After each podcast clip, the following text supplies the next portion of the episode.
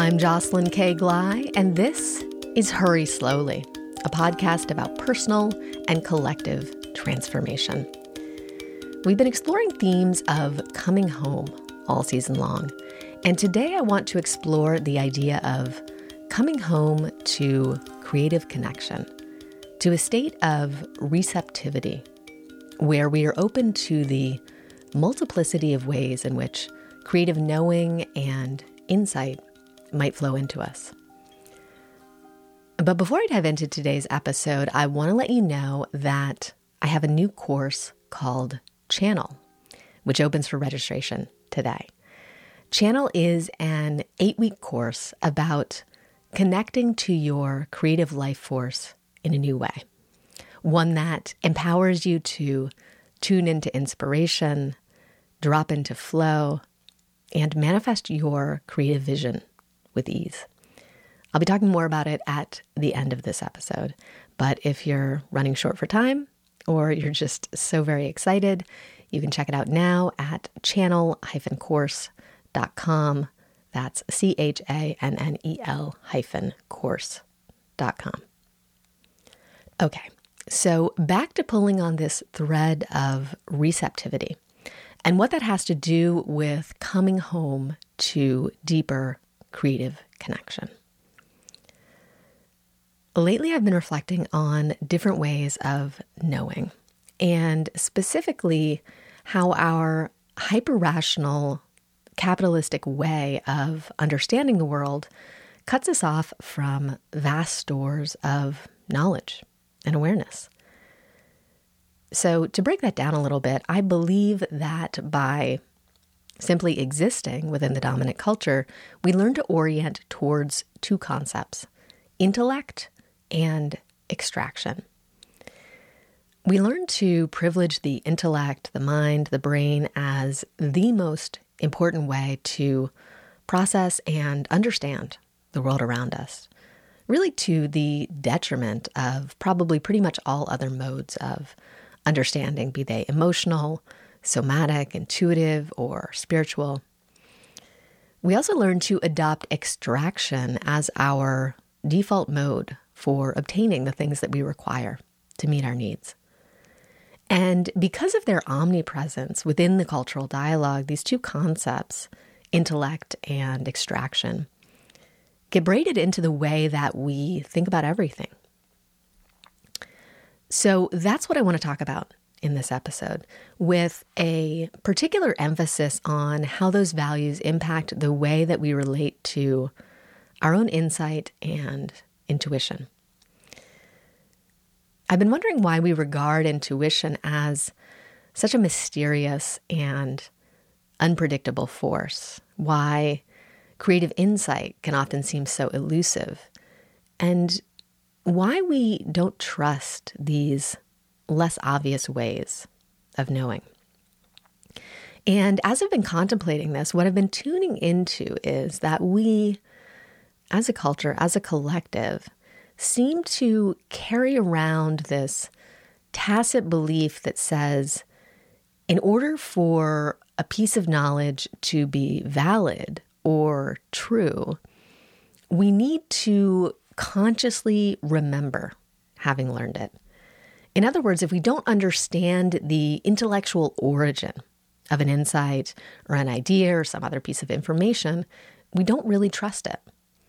So if I don't understand intellectually why I know something, the default is to regard that knowing that information with suspicion or mistrust. And if you come at it from that perspective, if you come at intuition from a Western scientific, rational, intellectual perspective, a lot of the guidance or information that we receive can certainly seem like it doesn't quote unquote make sense because it doesn't feel logical. We don't understand how we can have this knowledge that just comes to us, almost like magic, through a process that's not entirely conscious. And because it doesn't make sense, because it's not logical, we mistrust this kind of mysterious way of knowing, or we don't take it seriously. Or sometimes we just outright dismiss it. But what's so wild about this standard issue, dominant culture view of what type of knowledge makes sense is that it is so extremely limited. If we're only paying attention to knowledge that we've consciously absorbed, we're ignoring vast stores of knowledge that have so much to offer us. We're overlooking the massive amount of information that lives in our brains but is not currently within our working memory. We're overlooking the incredible wealth of somatic knowledge that we are constantly absorbing, like, say, what we learn from smelling the pheromones of a person nearby. We're overlooking the epigenetic and ancestral knowledge that lives in our DNA and pulses through our nervous systems. And we're overlooking knowledge from the energetic world, from the spirit world, from the natural world.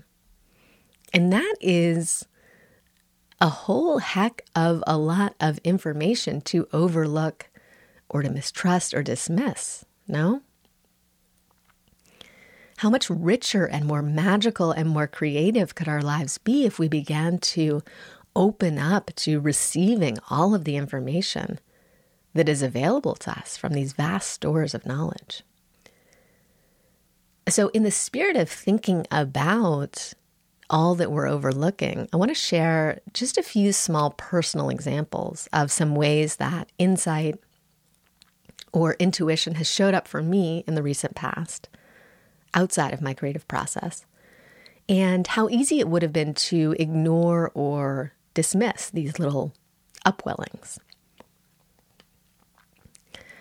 So, example number one when I have anxiety, it shows up in my stomach. And digestive problems are kind of an ongoing thing for me. And recently, after many, many little messages, I finally noticed that my mind, or let's say maybe my instinct, kept being drawn to or pointing me to the herb rosemary. My body just wanted rosemary. And yet I was ignoring and ignoring this instinct or this intuition because I don't consciously know anything about how rosemary might heal my digestive issues. I haven't really studied herbs that much. I don't know a lot about them. So, how could I know how to heal myself with them? Right? And I almost didn't even notice this intuition because I was so resistant to the idea that I could have an intuition about herbs. But once I noticed the message, I decided to go with it. I started drinking rosemary tea regularly and I continue to do so. And I have to say, it really seems to be helping me. So, what was that intuition that was welling up there? Was it ancestral knowledge? Was it unconscious knowledge? Was it instinct? How much do we know that we don't know that we know? All right, so here's a second example. I was recently looking for this tiny little comic that brings me a lot of joy. It features this small stick figure who is walking on this tightrope that stretches between an exit from one tunnel and then a portal into another tunnel. So this figure is kind of teetering on this little tightrope between the two tunnels. And the text underneath it reads I am currently going through a difficult transition period called life. So I have a photograph of this comic, but I took it a long time ago and I wanted to share it with someone, but I had no idea when I took the photo of it. And for context, I have maybe 14 years of photos on my phone. So I was like, ugh, how am I going to find this? And then I just decided to pause for a moment and and I got quiet and I tuned into myself and my inner voice. And the voice said, 2013. Now, I have no conscious memory of photographing this this comic in 2013. I don't know where I was or what I was doing, not consciously anyway. But I trusted that voice and I went and looked and sure enough there it was in my photos from 2013. So, the knowledge of exactly when I took the photograph of that comic was stored in my brain. I just wasn't aware of it. I didn't know that I knew where it was. Which brings up an important point that should be acknowledged here, which is for however much credence we give to consciousness, our brains run largely on autopilot. Scientists estimate that we are only conscious of about 5 to 10% of the information that our brain is taking in and processing, which means that there is a whopping 90 to 95% of information that our brains are processing and decisions that our brains are making that we're not conscious of. In other words, there are massive amounts of information that is stored in our brains that we're completely unconscious of things that we're seeing, noticing, filing away, but it's happening in the brain equivalent of our peripheral vision. And as it's happening, we don't quite notice that we're absorbing and that we're picking up all of these things. But if you start to think about this incredible stream of information, that 90% of what your brain is taking in that you're not aware of, it starts to make these aha moments, these moments of insight from out of left field, make a lot more sense. Okay, but I'm starting to get a little bit ahead of myself. Let me share a final example of this kind of unexpected knowing or intuition that has been showing up for me in everyday life. So I went to Mexico in February and I stayed in an Airbnb in a small town by the ocean.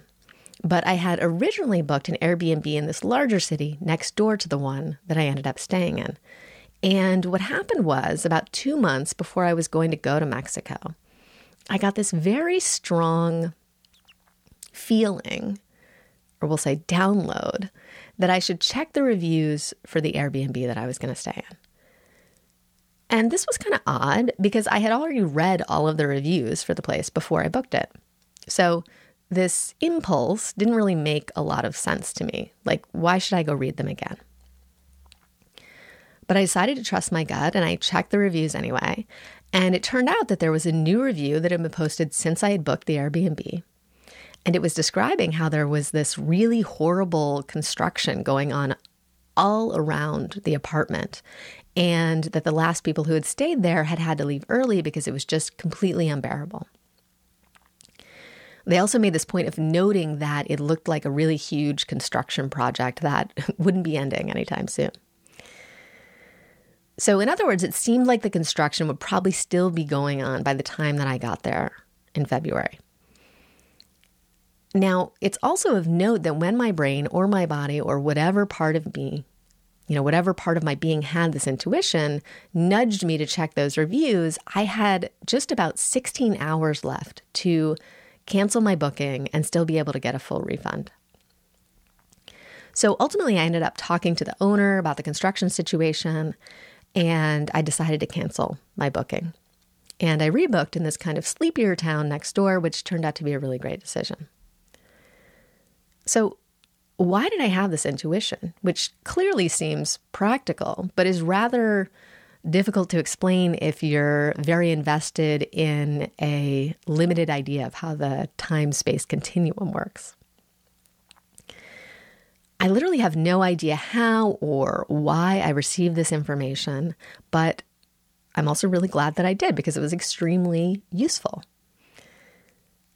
That said, in the grand scheme of things, it would have been really easy to overlook it because when some part of me was like, go check the Airbnb reviews for this place, I was like, why? Like, that's so weird. I already booked it. Why would I look at the reviews now? This doesn't make any sense. But if we're operating off this limited view of what intellectually makes sense for us to know, we're going to miss out on a lot of juicy stuff. And that's my point here. I'm sharing these very small, kind of mundane insights that bubbled up for me to indicate how easy it would be to dismiss or overlook them.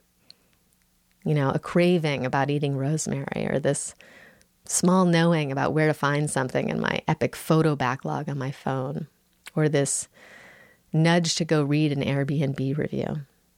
These things seem small, but they are also threads that we can pull on that lead to portals, portals that lead to wisdom that we didn't even know we possessed. wisdom that can heal us in ways that our intellect could never understand. And I keep wondering how did I know that rosemary was good at healing digestive complaints? Where did that come from? Did I read it somewhere years ago and forget that I absorbed that information? Does an instinctive knowledge of plants and their healing powers just live within me as a descendant of humans who not so long ago saw the fields and the forest as their pharmacy? I don't know the answer. But what I do know is that I don't want to cut myself off from alternate forms of knowledge and intuition and insight simply because I can't intellectually understand them. The intellect is such a narrow channel. And I want to be open to all of the richness and the mystery and the revelation that lies in that great expanse of the unconscious that lies in the body and in the heart and in the sky and in the earth and in the cosmos. We are so much more connected than we think we are. And as I reflect on that connectivity, it takes me back to a conversation that I had with Sherri Mitchell, who is a member of the Penobscot tribe, as well as an Indigenous rights lawyer and activist, and a really wonderful writer. My conversation with her was one of my favorites that I've ever had on Hurry Slowly. Sherri talked about how separated we have become from the rest of life, from the web of life.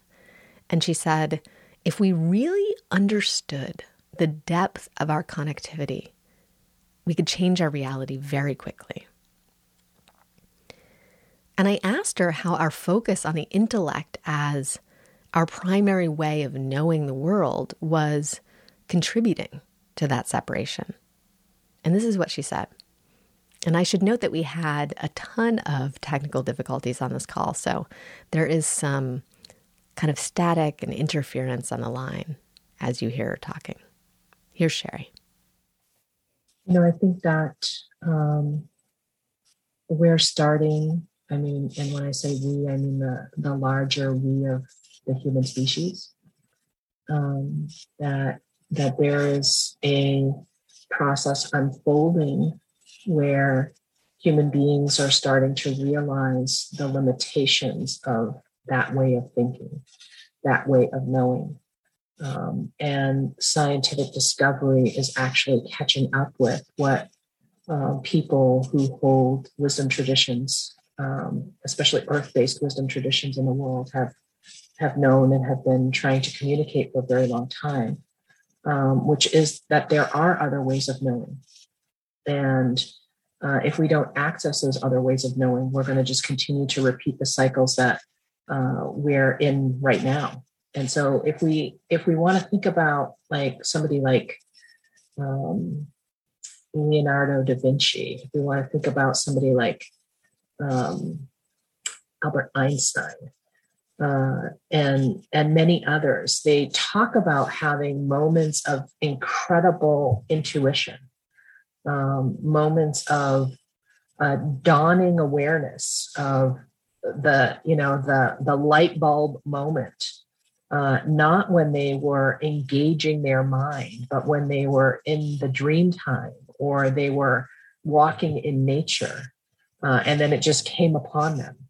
Uh, and so uh, you know that that has been discounted for a very very long time uh, but now people are starting to realize that there is actually a pathway towards knowing that is um, connected to uh, being in our bodies uh, you know not not just in our head but actually having that knowledge sink within our bodies. Uh, we've also discovered that there's you know what we call the three fires. Um, and so there's you know there's there's three by three by three. We tell the story of the three fires i'm not going to get into that now because this is this is a lot but um, the the nutshell version of that is to think about our the mind center that's in the brain the mind center that's in the heart the mind center that's in the gut And so we have our, our cognition, we have our emotion, and we have our intuition.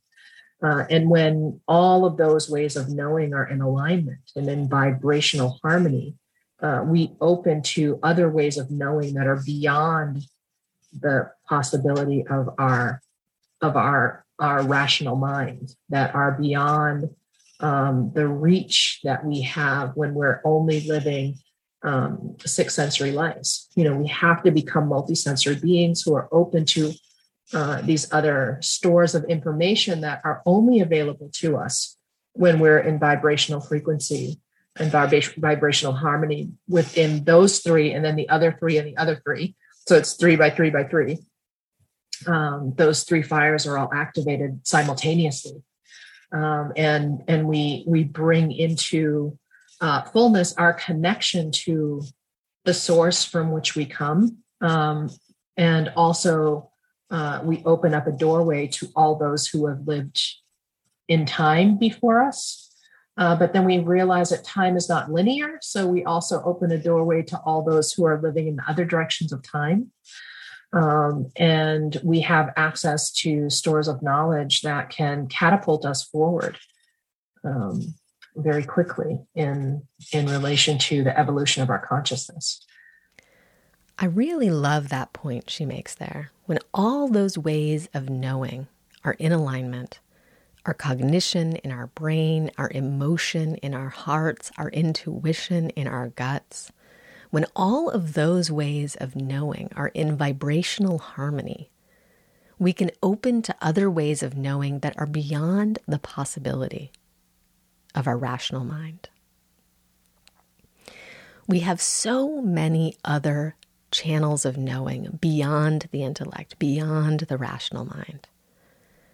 And as Sherri says, if we can begin to open to these other mind centers, the heart, the gut, our emotion, our intuition, and come into resonance with them, it becomes possible to catapult our consciousness forward very quickly. So let's come back now to the other big piece at play here that I talked about at the outset of this episode extraction this impulse to extract what we require in order to meet our needs. How does that come into play in terms of limiting our ways of knowing? I see extraction, just like our obsession with the intellect, as another layer of cultural conditioning that covers over our access to insight and to intuition. So, if you think about connecting to your intuition as a feeling of clear knowing, like looking at a window onto a view of the possibilities in your future, you can view our obsession with the intellect as a layer of shellac painted over that window of intuition, a thick coating that obscures your ability to see clearly. And then we can see our obsession with extraction as a second layer of shellac that gets painted over that window of intuition, still further obscuring our view and limiting our ability to see what's possible.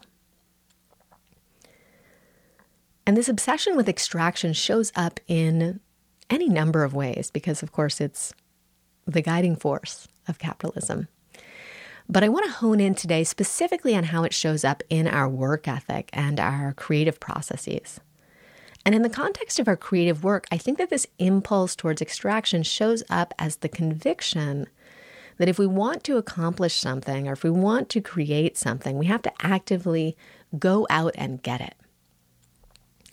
We have to buckle down, we have to put our nose to the grindstone, we have to make it happen.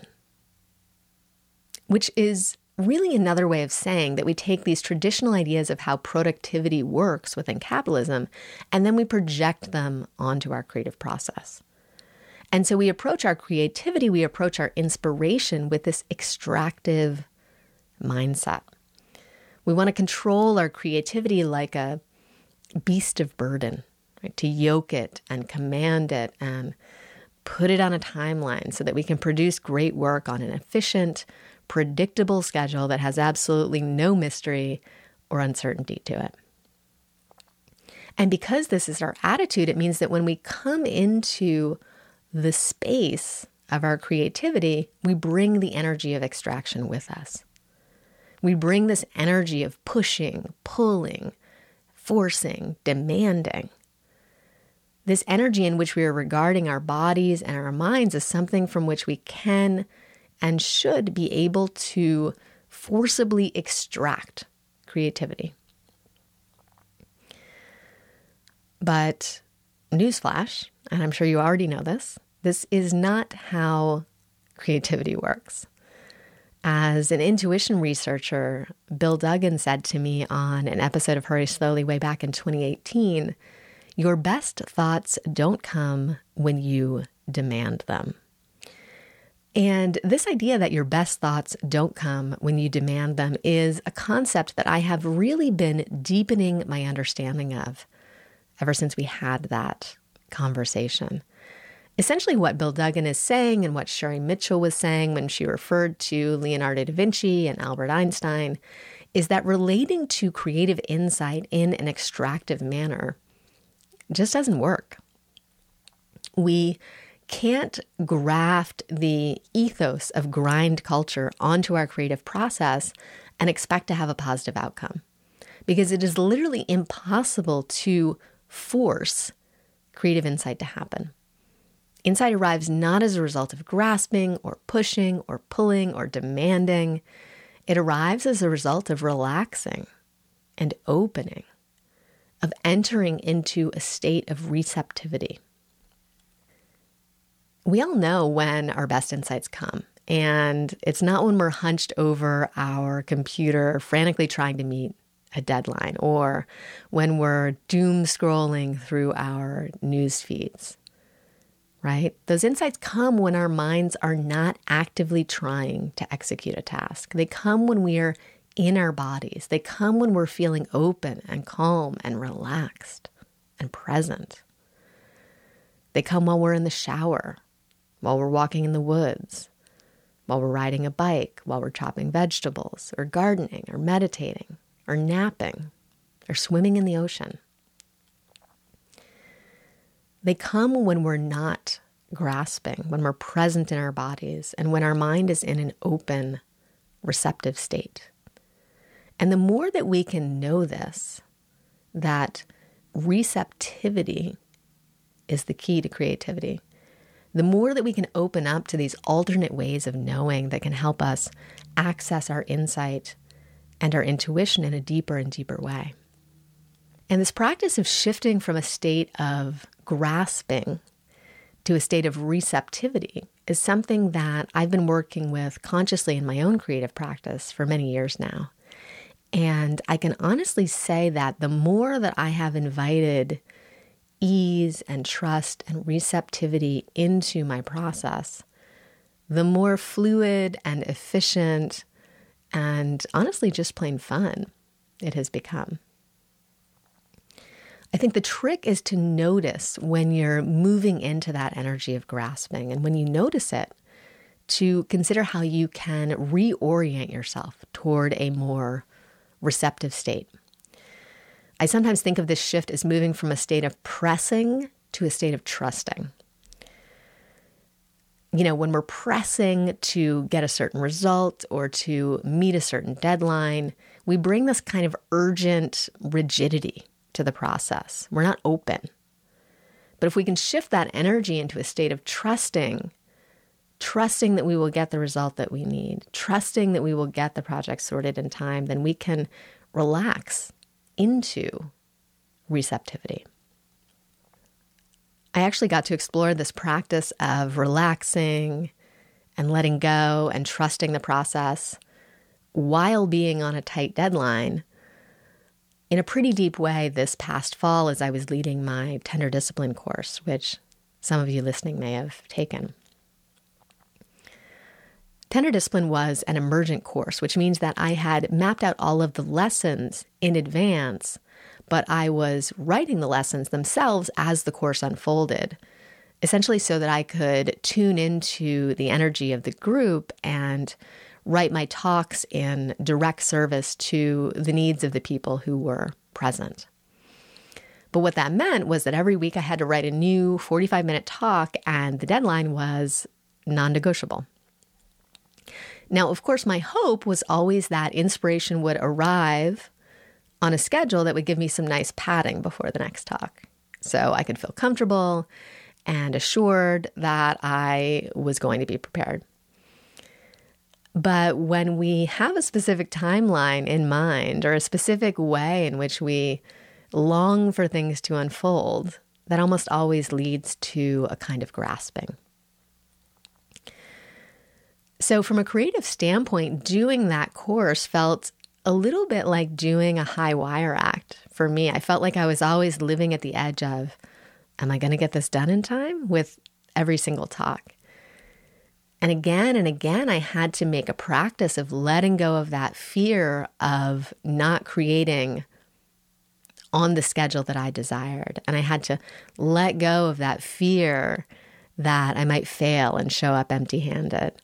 And I had to make a practice of just letting go of that fear and letting go of that fear and then allowing myself to come back into a receptive state.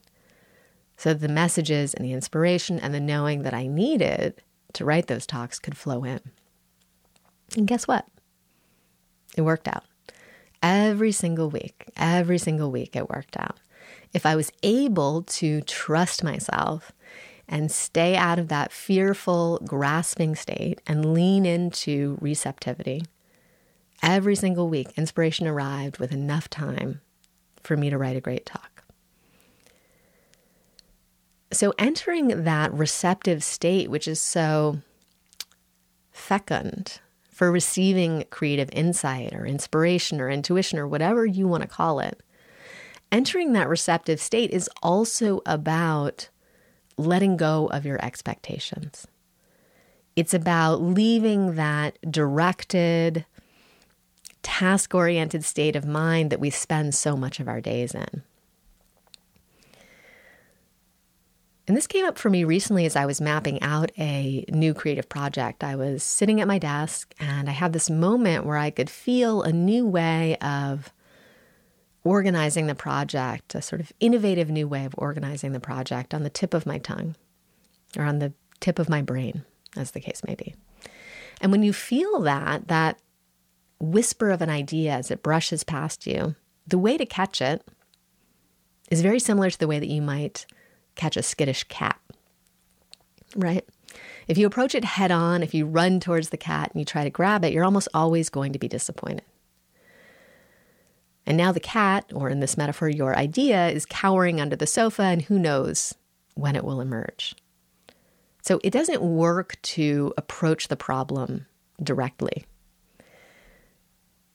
The proper way to catch the kitty, as I'm sure you know, is to put out a bowl of milk and adopt a kind of relaxed, I don't care if you come back attitude essentially ignoring or forgetting or letting go of the actual outcome that you desire.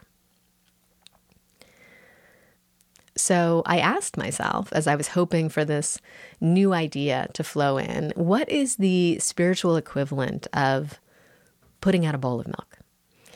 And I pushed my laptop away. I got up from my desk. I went into the other room and I sat down on a meditation cushion. I did a few rounds of deep breathing, and slowly I felt my body start to relax into a more receptive state. I became, if you will, a bowl of milk. And as soon as I entered that warm, relaxed, receptive state, inflowed inspiration. After sitting there and just breathing for maybe, I don't know, six or seven minutes, I had a totally new approach for how I wanted to organize my project. And it was something completely different than what I had anticipated doing. And it felt like magic. And I thought, wow, if I can just shift into this receptive, trusting state, the faucet opens and infinite flow and insight and vision are possible. And I really believe that to be true the more that we can allow ourselves to open into a receptive, trusting state of being, the more access we have to different ways of knowing. If we're only peering out at the world through the lens of this intellectual, extractive perspective, the view that we have of what's possible is so narrow.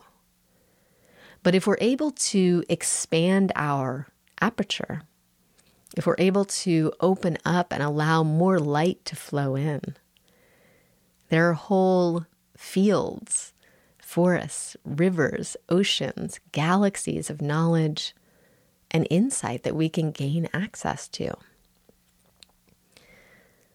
So, the next time you feel some tiny little insight or question or intuition or message or download come into your peripheral awareness. Even if it seems a little harebrained or unexpected or you just don't quite understand it, consider taking it seriously. Consider setting the heavy analysis of your intellectual mind aside for a moment. Consider disengaging from that extractive impulse to immediately determine the utility of the idea. And instead, consider how you might open to the idea or to the knowing or to the craving. How you might soften into just a little more receptivity, a little more of a playful attitude, a little more openness to mystery and magic. And see what arises. See if the kitten comes out to play.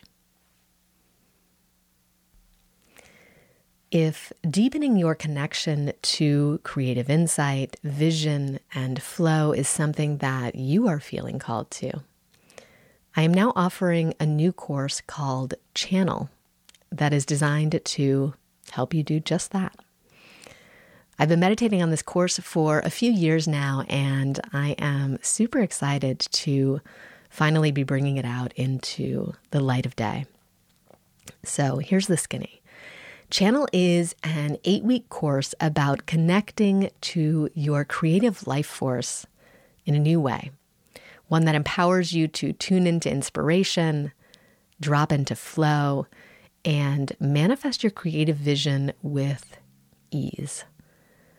And as the program unfolds, we will be exploring topics like how to be in conversation with your creative life force and create space and structures for insight to flow in We'll be talking about why movement plays such a crucial role in creative thinking and how connecting to your physicality can create more possibilities for inspiration.